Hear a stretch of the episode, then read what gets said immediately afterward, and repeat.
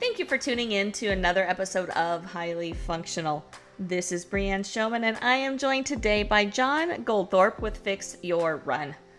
John and I had a great conversation with our intent of getting you to think a little bit differently about why you're injured constantly, or maybe even just why you can't quite get past that pace or that distance that you are plateaued at.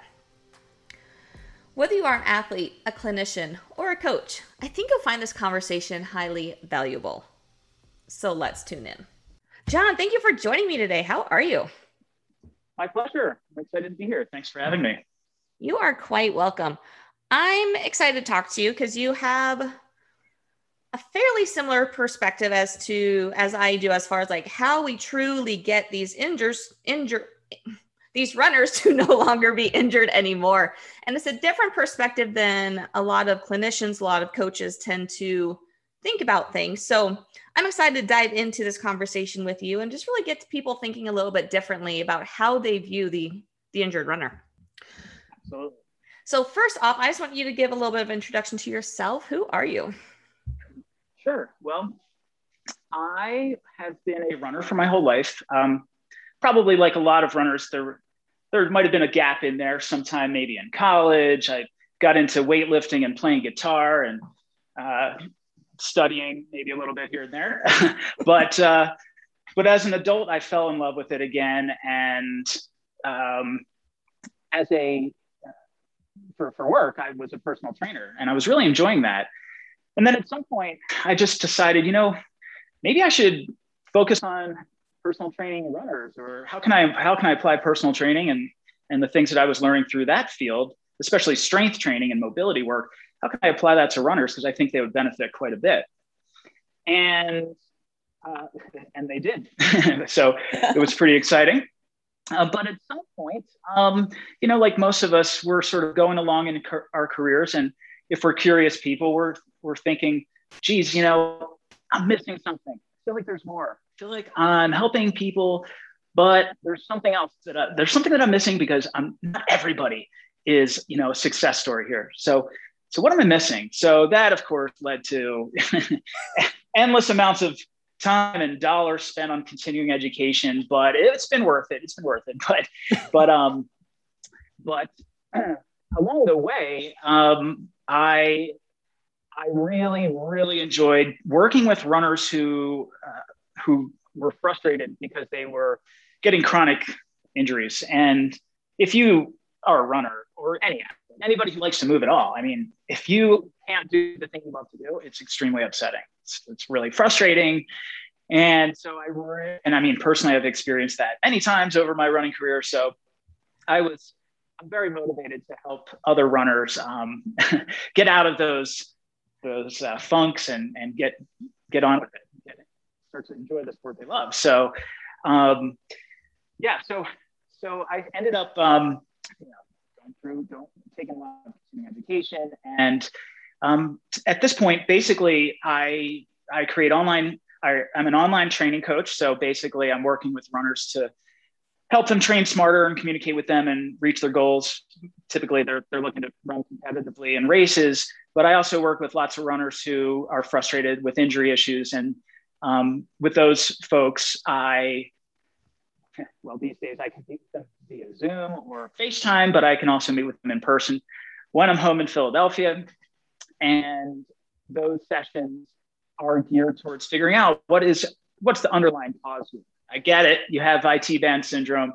Okay, but let's take a look at the whole body and see why does that symptom need to exist right now? There's there's definitely a reason we're experiencing that, and so our sessions geared toward figuring out the the underlying cause. Yeah, that's a big thing. You kind of said it in passing there, but a big thing that I I think is important to point out is that like most of the pain we feel is simply a symptom. Like it's not like you can take the tightness out of X, Y, and Z area all you want, but I'm like, unless you fix the actual like whatever's causing that, like it's not going to matter. Yeah, it's a perception. And it's like, I'm sure if you've watched people run on the local rail, rail trail, you've seen folks with all sorts of running forms and postures. And guess what? Not all of them are pain. You know, you, you can look kind of terrible if, if I'm going to be a judge. and, and yet, and yet they're fine.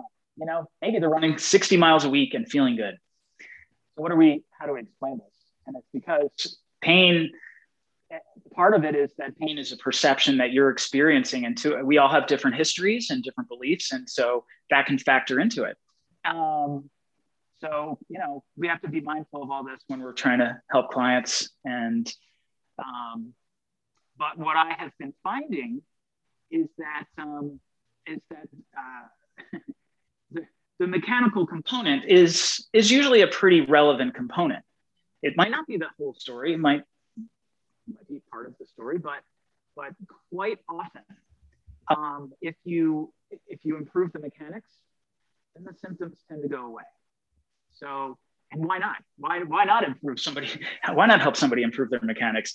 Because even if now, yes, we want their we want the the perception of pain. We want all that to to go away. I want somebody to enjoy running, but at the end of the day, even if somebody's not experiencing pain, if you have more efficient movement, then running is easier. It costs less energy, and you will have longer.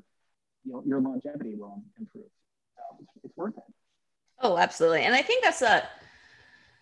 It's something a lot of people don't realize. It's like they don't, you know, no, they're not in pain, so why improve anything? Not understanding, like, yeah, if you like that reason you can't get past 10 miles because your running is so inefficient that by the end of 10 miles you burned everything 10 times over. Yeah. And it's, and it's also interesting. We talked about perception. That topic might come up a bit today because you only know what you know and you're in your body and you feel what you feel and you kind of think, well, this is normal, you know. Um, and you don't realize that actually running can probably feel a whole lot more comfortable. And the common areas that are stiff, that's not normal. it's common but it's not exactly normal. So if we can improve mechanics and move more smoothly, evenly, efficiently, then those types of things subside and you know you're feeling pretty good. So you're saying that people who hate the running part of OCR can actually like running? oh, that's my specialty. Yes. yes, exactly. I definitely, it's funny. I, do, I work with a variety of clients. I do have probably the bulk of my clients are competitive age group athletes who, you know, they, they want to do really well against their peers.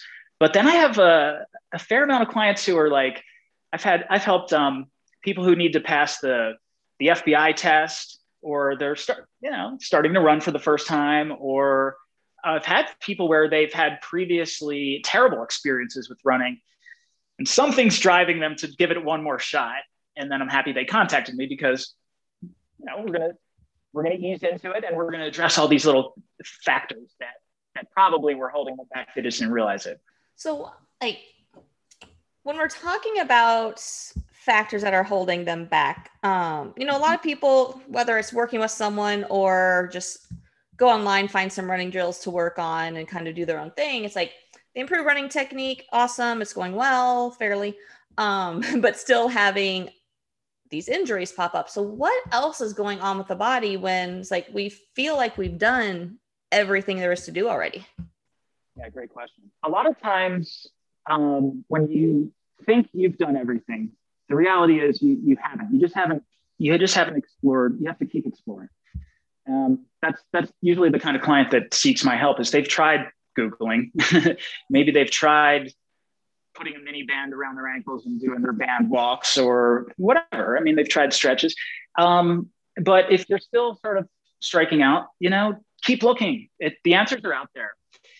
And so some of the things that people overlook, some of the basics in terms of training, it's like train slower. You know, I I I am thinking of a of a specific client who that who I'm working with. Um, we just started working together and I was following their training on Strava just to get a sense for what they were doing. And every run was like 730 per mile. And I know the person's 5K is only like a little bit faster than that. So I'm thinking, okay, that's certainly a factor that needs to be addressed here. I mean, certainly we can talk about their mechanics and their movement, but you know, the rules of basic training always apply. And so we want to make sure those are dialed in right off the bat and making sure you're resting enough, recovering enough, and you know, just putting the right amount of stress on your body that is right for you in that moment. Um, but the thing that usually drives people kind of crazy is when they are experiencing aches and pains or tightness, annoying things like that, that are only on one side of the body. So when somebody gets in touch with me and they're like, oh, yeah, I always have, you know, Achilles problems. And I ask them to clarify. And sure enough, it's only on one leg. So I'm like, okay, if it's on one leg, then that means it's probably not the training. The training might be exposing the issue, but the underlying, the underlying issue is really that you're bringing some type of um, know asymmetry. You're not moving quite the same way on your right, the right and left sides of your body. Something's not moving correctly, and so we need to figure out what that is. So the hunt begins for what exactly is not able to move very well and so that I would say is one of the missing links for a lot of athletes is first of all, they're not aware that their their um, their joint movement matters. Most people are kind of focused on stretching things and stretch, stretching, strengthening, and that's cool. and I find that that stuff is it's useful in that it um, builds resilience. However, it's unlikely that it's, I mean, in my experience, it doesn't necessarily have that, um, it's not going to necessarily change your gait pattern. And changing your gait pattern involves um, uh, increasing your awareness. I'll just say that. So I'll, I'll give you an example. This is my example. um, and we've, we've all, we all have lots of these examples. I was 15 and I was uh, playing football with my with my brothers, and it was my younger brother, youngest brother's birthday party. So a bunch of 11 year olds tackled me, and uh, I sprained my ankle, and it was a bad sprain. Like I remember having to go to the hospital. Who was it broken? Was it not? And sure enough, it was just a really bad sprain. It took a few weeks to heal. And of course, I resumed. I think it was indoor track season, and I and I got right back to it. But a- after I felt better. Well, um, I, I would say that I pretty much enjoyed 20 years of injury free running. And then I was 35 and I just had this really annoying knee pain. And, you know, dang, I'm, I'm actually my business, we didn't really talk about it so much. The, the name of the business is called Fix Your Run. so I'm thinking, geez, you know, my business called Fix Your Running. Here, my, my run's totally broken here. I'm like having pain when I run and I'm thinking I'm training pretty smart. Uh, I'm pretty strong. I can squat a lot of weight, and and yet, and yet, that right knee, ugh, what's going on there?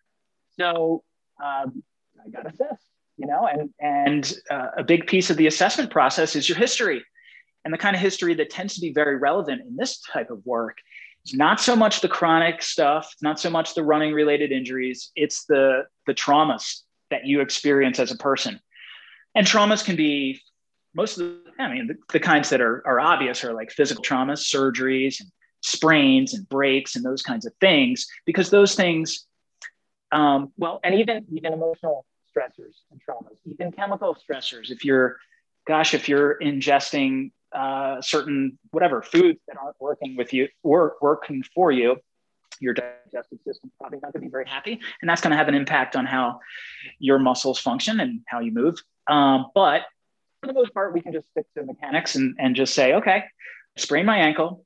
I had to change how I moved because, you know, wasn't safe to load that ligament. And then forevermore, for 20 years, um, I walk just a little bit differently. I had no, no idea about this. In my world, I'm always living and you're always living in your perceived center. So you think, okay, I have access to my right and access to my left. But in reality, if you've had, a, let's just say, an ankle sprain, your perception has now changed. Your center has now shifted. You lost a little bit of your ability to shift your weight to your right. I had a right ankle sprain. And so um, my ability to put weight into that outer part of the ankle was was kind of uh, lost a little bit. And so my perception was like, oh, I feel normal. I can squat. I'm doing well. I run. I feel normal. Oh, but wait a second. After I run, I have knee pain. And then it was getting worse and worse um, because it was basically the, this is the kind of situation that happens a lot where my compensation, the strategy my body was using, it's it, the time was up. You know, I, you just can only compensate for so long. Is the same thing with with uh, getting through COVID nineteen. Like you're uh, you're turning to uh, Ben and Jerry's at night personal example. You know? and it's like all right that that solves one problem but it's not a long-term solution because there will be a cost. So it's the same same thing with a lot of these like physical traumas we experience is like okay we our bodies are so brilliant. We come up with a compensation in the moment you know subconsciously. We'll shift our weight a little bit differently we won't put weight into that injury. And uh, we don't even think about it you know and i felt great. I was i remember running indoor track felt totally fine but at some point, you know, you, if you want to continue to improve as an athlete, you got to confront these old injuries, likely, or just you know, you have to go down the rabbit hole and and investigate and figure out well what what could be moving a little bit better. So yeah, so investigating or um, having having your mechanics assessed is is like a really big deal, I think, especially when people are dealing with uh, types of, the types of injuries that tend to recur. Mm-hmm. Yeah. And I think it like I love that you shared your example because it, it does bring it to the limelight that like how often I know I often hear a lot like I've been running for 20 years and I've never had any issues. Like, why is this popping up now? And and so it like most of our injuries 15 10 15 20 years ago it's like they're going to catch up to you eventually. It's just a matter of how and when. Yeah exactly. And you know i oh, man it's just it's it's the more the more i understand about the role your movement plays in, in your life it's not just the running. I mean the running can alert you to the fact that there's a problem which is very helpful. But I mean, even stuff like you wouldn't necessarily connect it right off the bat, but um, issues. One of my favorite examples is like issues of flow through the body. Flow meaning think about things that flow: blood flow, lymph flow, the nerves. Um, you know, these fluids, um, cerebral spinal fluid. These things need movement for them to flow. So if you have areas of your body that aren't moving, um, which most of us most of us do. I'm going to say all of us actually. I, I have not met a person. None of my colleagues. We've I've kind of surveyed some of my colleagues. They have not met people who can move perfectly. Not you know, and that's okay. We just need to move better and work on it. And um, but the thing is, like these these other these other types of um, I guess we'll call them symptoms maybe that can arise from a lack of movement. Think about like varicose veins, sometimes um, arthritis is a great example, osteoarthritis, where you know that that really tends to gather where you're not moving. And sometimes like clients will say, well, you know, but I run and I walk. Well, yeah. How exactly are you walking and running? You can walk with a cast on your ankle, but it's not that efficient. so you can walk with a spine that doesn't flex to the left very well. You can do it. It's just, yeah, not as efficient. And thus, you're you might be prone to some of these long-term consequences of lack of movement. So, um, yeah, hopefully that answers the question. no, that's great. Um, that's great there. Let's take a quick break to talk about True Nutrition. True Nutrition is a supplement company.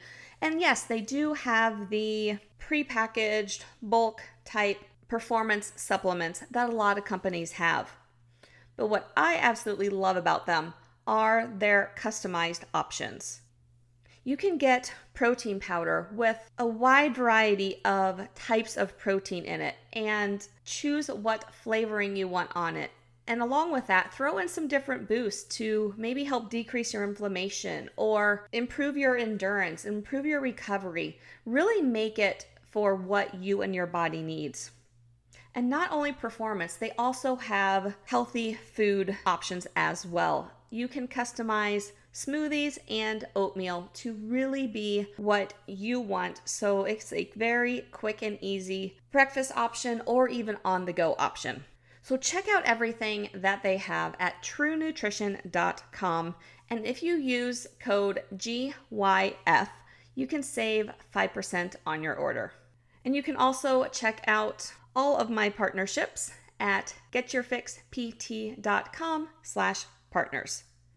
And now back to our conversation. So we talked about like, yes, your body spent say 15, 20 years compensating for this thing. Now it's like, okay, cool. We know what it is. We got to correct it. But then trying to change how your body's moving is a whole other rabbit hole to go down because your body's like, I don't move like this. I'm not supposed to move like this. Yeah, totally. I know. So it sounds like it's possibly impossible or or it sounds like really overwhelming. But um, one of the teachers that I've had that, I mean, I definitely need to shout out um, Gary Ward, who uh, teaches a course called Anatomy in Motion. It's a huge influence on the work that I do and my process. And um, he talks about, um, he, he sort of has these quote laws of human movement. And I figured I, I might just run through a couple of those because it can help you, it can help folks understand how this is possible. Um, and so the first one is just that um, joints act and muscles react. And this was a big game changer. So joint act, muscles react basically means, let's just say your foot hits the ground and your foot, as soon as it touches the ground, it starts to pronate and the arches start to flatten out. And that's it. We need that. Some people don't like to, they think pronation is a bad thing, but in fact, it's, it's, it's kind of like you want your elbow to bend and you want your elbow to straighten. So you want your foot to pronate and you want it to supinate. So when the foot pronates, the arch flattens. And so think about the tissues on the bottom of the foot. If the foot bones are flattening and opening on that bottom side of the foot, then the tissues to which they're attached, those tissues will experience lengthening. And when they get to a certain length, they're going to be stimulated by way of sensory receptors. They're going to be stimulated to contract. So what happened there was not, you didn't need to do a uh, short foot exercise or a towel scrunchy exercise. You didn't need to consciously contract your sole of your foot. You just put your foot in a position where you gave those tissues no option but to contract. And that's really what's going on throughout the entire body. Our bones are moving and our muscles are essentially catching them and pushing them back in the other direction. So joints act and muscles react. So the first thing that I'm usually doing with the client after I figure out what is not moving and I want to encourage it to move, I'm going to make sure that the bones, I'm kind of like using my x-ray vision and looking through the muscles and whatever else is in there and i'm looking to see okay is the bone the two bones that i have in mind. I'm very specific. Do it are those two bones actually moving the way that you know they should moving? And if they are i can simply assume that the muscle or tendon or whatever is going to experience some lengthening and it will get to the point where the person perceives a little a stretch or a load and that's actually the muscle starting to contract and that's what we're looking for. So that um, that quote law that Gary talked about uh, a big influence in, on this type of work because it's it's been quite a while now since I've I've recommended um, you know some of the some of the traditional strength training exercises as solutions for folks who are suffering from like some of these chronic you know running related injuries um, and so I'll get them to experience a movement that they hadn't experienced. And what happens then is your body um, can tell. So your body there's another one of these laws, which is which is basically like, um, let me rewind. So joints act, muscles react. And I kind of just went into that other one, which is muscles lengthen before they contract. So if you want to, if you're having a hard time contracting a muscle, you can't feel your glutes or whatever other muscle is the muscle du jour. Um, put that muscle in a, in a position where it has no option. It can't do anything other than contract. That is to say, put it in its most lengthened position. And the muscle will have no choice but to contract. That stretch sensation, that's the muscle contracting. So, so um, joint sac muscles react, uh, muscles lengthen before they contract. Um, the body is hardwired for perfection, which is a great one. So when you ask about changing somebody's gait, sure, it sounds a little bit impossible because it's such an ingrained pattern. However, you know when you, I don't know, did you ever break a, a lower, like a leg uh, bone or anything? I've had numerous stress fractures and I've had a Liz Lisfranc injury. oh, fun. Oh, yeah, so we got we got to get you pronating that foot. All right. So um, anyway, well, the uh, injury was a uh, roll on the trail. oh, fun. Yes. Yes. So uh, so so you probably experienced like um, when that injury is is healing. You know, you can't put weight on it, and eventually you you you kind of um, your gait sort of smooths out as the injury heals. And so there's a great example of your body, if it has what it needs, it it it can execute the task, you know, just great. And so um, let's say that I was walking, I had sprained my ankle, I lost some perception, you know, um, because I injured the ankle, and now I was bearing my weight a little bit differently. If I take the time, if somebody sort of guides me back into a uh, to moving that ankle and bearing weight onto that foot um, safely, and I'm experiencing the movements that it's supposed to experience, my my perception in that um, my perception of the ankle, my perception of bearing weight into that foot, all of that is like really lighting up the movement centers in the brain and uh, making essentially becoming more aware and so now when I go walk, let's say I walk down the hallway after doing a little movement like that, I am now walking around with more awareness. And your body just knows, like, oh, if I can put weight there, that's even easier than what I was doing before. Sure, I, I will gladly let go of this excess tension because now I can bear weight a little bit more evenly through the foot. So, um, we don't have to dive into all the Gary's laws right now, but but that's that's a great uh, a great way to think of it. It's basically, your body is hardwired for perfection, but you need to provide it with enough of that awareness so that the perfection quote in quotes is possible. Yeah, you know, now that you so with you saying that, and I can kind of throw my story in there.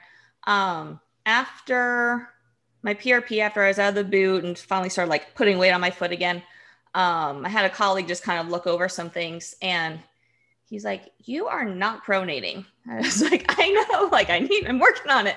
But I started noticing, and I don't know how many years I've been doing it for, but I started noticing like just standing in the kitchen, I tended to supinate my feet. So I just started like really being aware of that. So like anytime I was standing, it's like, where are my feet? Where are my feet? Where are my feet? And now I can stand in the kitchen and just like notice like they're where they're supposed to be. So it really is just like a like it takes an awareness and a retraining process, but like the body is much happier when it's there. Yeah, yeah, exactly. That's part of the uh, um, part of the assessment process I I use currently. One of the questions right up front when I'm starting to observe somebody and how they're moving, I'll just ask them to stand comfortably and using just their perception, just tell me where do you feel the pressure underneath your feet? And and just by them sensing in, um, we can get actually like quite a bit of information. So mm-hmm. if somebody's feeling pressure um, in the balls of their feet, and they tell me, you know, hey, do you? I'll just say something like, do you feel like you have more pressure toward the heels or forefoot? And then they can kind of say, oh, uh, yeah, definitely have more pressure in my heels. and that's, that's probably the more common response. Absolutely, anything's possible. So I already know if somebody feels it more in, in the heels than the forefoot, then they probably could use since they're not feeling it in the forefoot, they probably could use some increased awareness. What is it like to put weight in that forefoot? When does that happen during gait? You know, pronation. So, um, you know, and, um, and, and we can get even more granular. Hey, okay, I get that you feel it more in the heels. Do you feel it more in the right? Is, your, is there more pressure on the right heel or the left heel? Oh, it's a little bit more on the right heel. Okay. Huh. So now there's, so that just says, okay, so they do have a little bit more pressure in the right heel. Let's observe the rest of the body to see why might that be? Are they, are they laterally flexing toward that heel? Are they have they shifted their pelvis toward that heel? Like what's going on through the whole body? Um, and it also gives us something that we can check in later. Hey, um, where do you feel the pressure now? now? Now that we've done some of these movements, where do you feel the pressure? And I always know we're on the right track if somebody says, "Oh, I, I'm pretty even." like, great. that's exactly what I was hoping. But if not, that's fine. That's also good information. It just means we didn't move the right thing. So, so yeah, foot pressure is a, a really interesting one. So you had a good experience there because you're like, oh, it's, it's like on the outsides of the feet, maybe. And so, you know, it just kind of says, yeah, you got to pronate that foot, learn how to get the weight into that part of the foot. Yes. Yeah, it was really like I was washing dishes one day. I was just like, what am I doing? yeah, that's a great like, but that's a great time to just wait a second. What I'm observing here, I am so unconsciously standing this way. Yeah, and it's like, oh, there's a reason your body probably prefers that. Like it's it's where you're familiar. and now we exactly. When it comes, I know that every person, every body is different, but when it comes to runners, is there like two, three, four things that are very like commonalities that you're seeing between person to person? Ooh. Okay. I'm going to go two directions with this. Mm-hmm. First is that, you know, as runners, we have, we have like, I want to say one job, but it's really two. we have, we have to be able to pronate and supinate. And most of the time when people hear these words, if they know what they mean, they're thinking about the foot. But let's zoom out and think of you can think of pronation and supination as leg movements. You could even think of it as a full body experience because your body makes a certain shape. When your foot is pronating, there should be a very specific shape that the body takes on. And then when you're supinating your leg, there's, there's other shapes that the body creates as you're supinating your foot. So basically, our legs have we have this one job: we need to pronate and supinate. So for me, clinician or a, uh, a mechanic, I might I might just observe. Can they pronate and supinate? Are they are all of those joint motions happening? And then it's just yes or no. And so if no, and that's you know usually if somebody's to the point where they're actually reaching out for help, the answer is no. and, and and it's like let's let's let's offer them the experience of a pronating leg and a supinating leg. And, and then once they're experiencing that, they're, they're usually quite happy, but that might not be, you know, that's sort of a generic um, solution. We need to be great at pronating and supinating. There can be really good reasons as to why we're not able to access those movements. I've had clients where um, a classic, here's a classic. I've had this a few times where there it's a person who runs who isn't running very much. Maybe they run 10 to 15 miles a week. They they notice that. They get shin splints. And the, and i'm really talking about well both kinds of shin splints. In the front of the shin on the inside part of the shin eh, it doesn't matter. Um, they've noticed that when they start increasing their running this symptom that's really frustrating symptom starts. And it's happening on both legs and they're being very responsible. They're not overtraining. They're progressing extremely slowly, and yet this is happening. So, uh, one of the clues there is that it's happening on both legs. So, anytime I hear about a symptom that's happening on both sides, I'm I'm very curious as to how their spine is moving. And so, spine being like coccyx all the way to skull. Something in that path is probably not moving. The symptoms on both sides. So let's just check to see as we go piece by piece, vertebrae by vertebrae, are you able to flex and extend and these areas? And so if it's on both sides, I'm, really curious about that. And that's proved to be being um, really valuable. So, so for the folks that have had um, these shin splints or, or symptom that's happening on both sides, I'm just going to speak specifically about the shin splint. Um, that's a that's a symptom that happens when somebody can't pronate their foot very well and load into their to their leg. And why might not why might somebody not want to load into their leg? Well, let's say you had a let's say you had a concussion in the past, or um, I was working with a woman who she uh, she was very flexed through her thoracic spine. You know, she had a larger chest, wanted to conceal it. Well, now she's 40 years old, and she's been doing that for 30, you know, whatever years.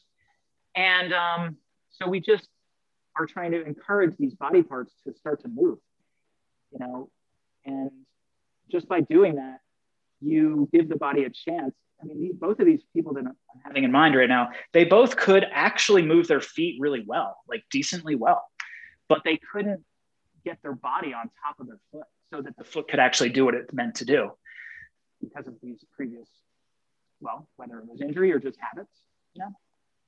So, yeah, so you have to look at those things. So we really need to be great. All runners really, we need to be amazing at supinating and pronating.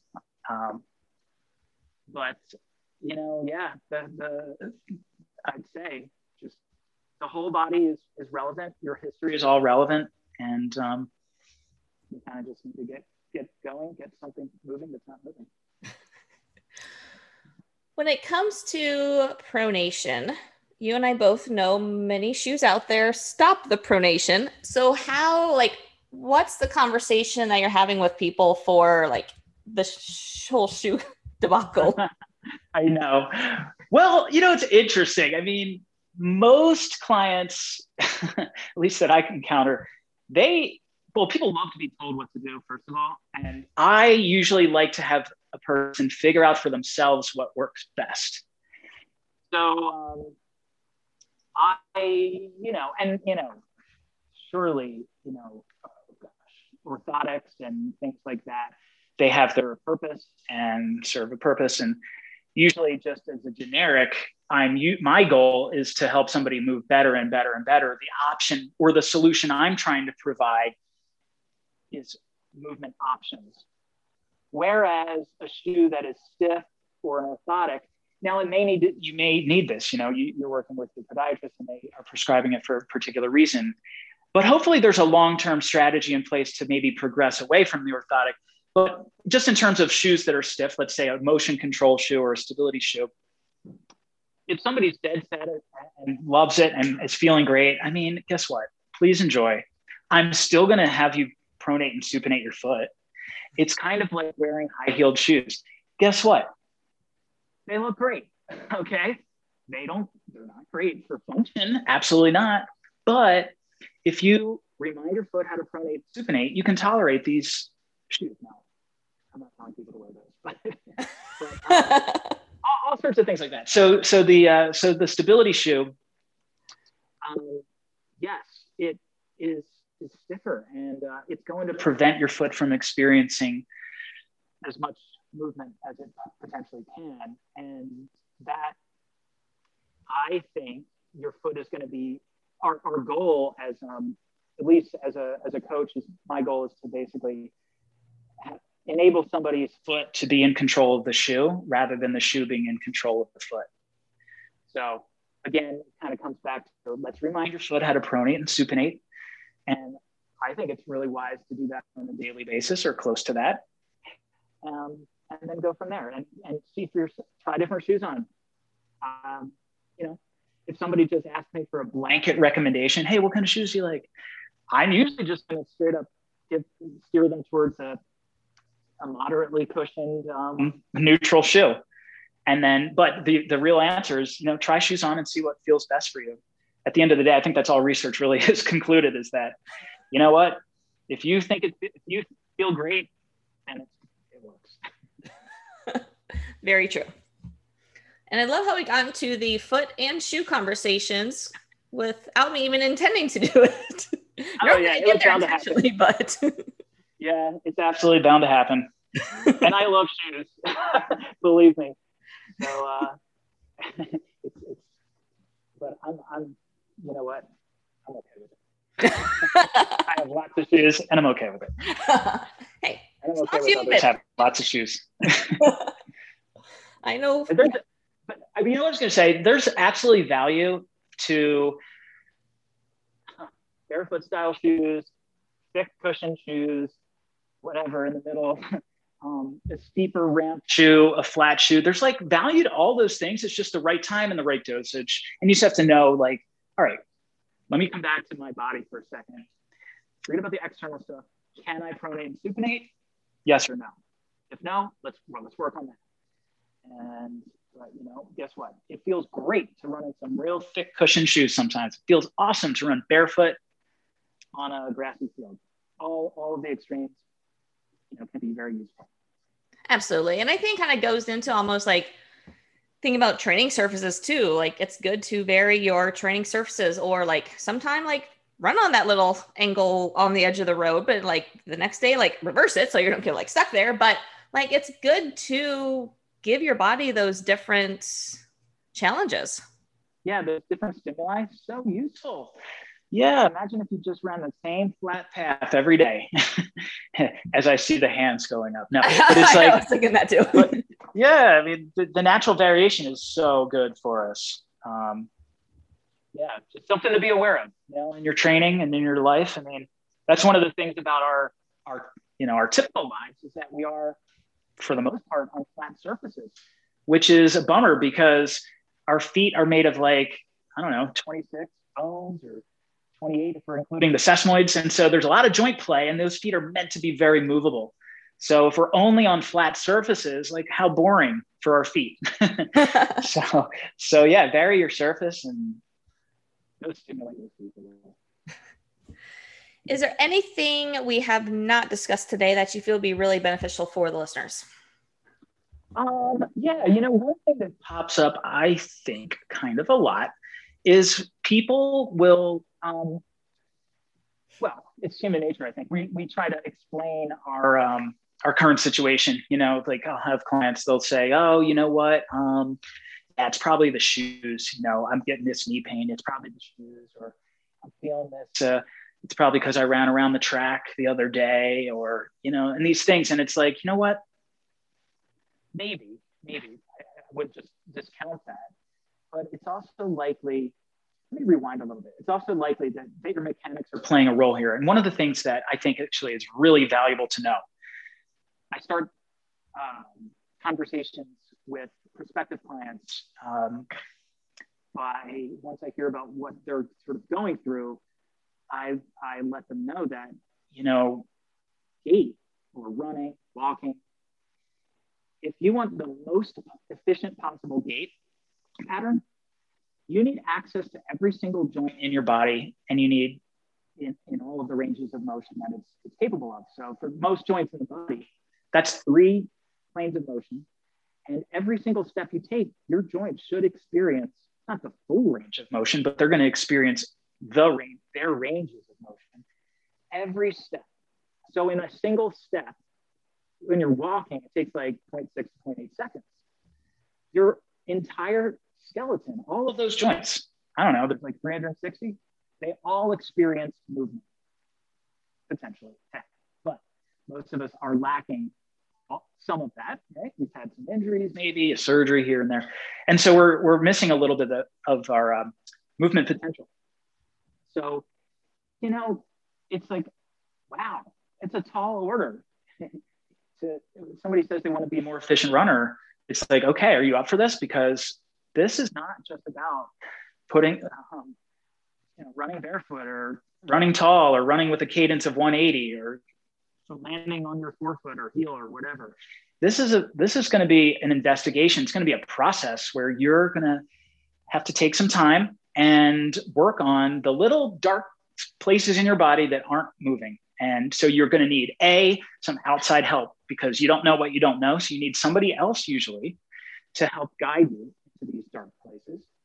Or um, and you're going to have to spend some time um, inviting these areas to move. So um, gait is amazing. It's all, all of our joints need to move through all of their ranges of motion. And so it's just, you know, it's just this journey that we're going to go on that um, it's just like life. It's like not going to end, you know, you, are this quest, it's ongoing. You're going to, you're to fall and, you know, scrape your knee and you're to hit your head and you're going to have another surgery maybe, or something's going to happen. But guess what? Now we know that we can go and check that area and can it move the way it's supposed to move? So, you know, at the end of the day, it's like, um, I think it gives hope to, to runners because it's like, look, you, you can totally get better. And I don't care that you're 70 years old and you're experiencing plantar fasciitis. And, you know, I had one guy, he's like, oh, yeah, the, the doctor told me I'm beyond my expiration point. I should have stopped running years ago, but I love it. And I'm like, you should totally keep running. And uh, let's let's start incorporating some of these moves into your diet because, you know, um, I, I would love to see you run until you're 99 years old, at least. Yeah, absolutely. Awesome. Well, John, if someone has more questions for you, wants to reach out to you, where can they find you? Absolutely. So my website's called fixyourrun.com and Instagram and Facebook. And you can certainly send me an email address, email. You can send me an email at john at fixyourrun.com. And I'd be happy to strike up a conversation.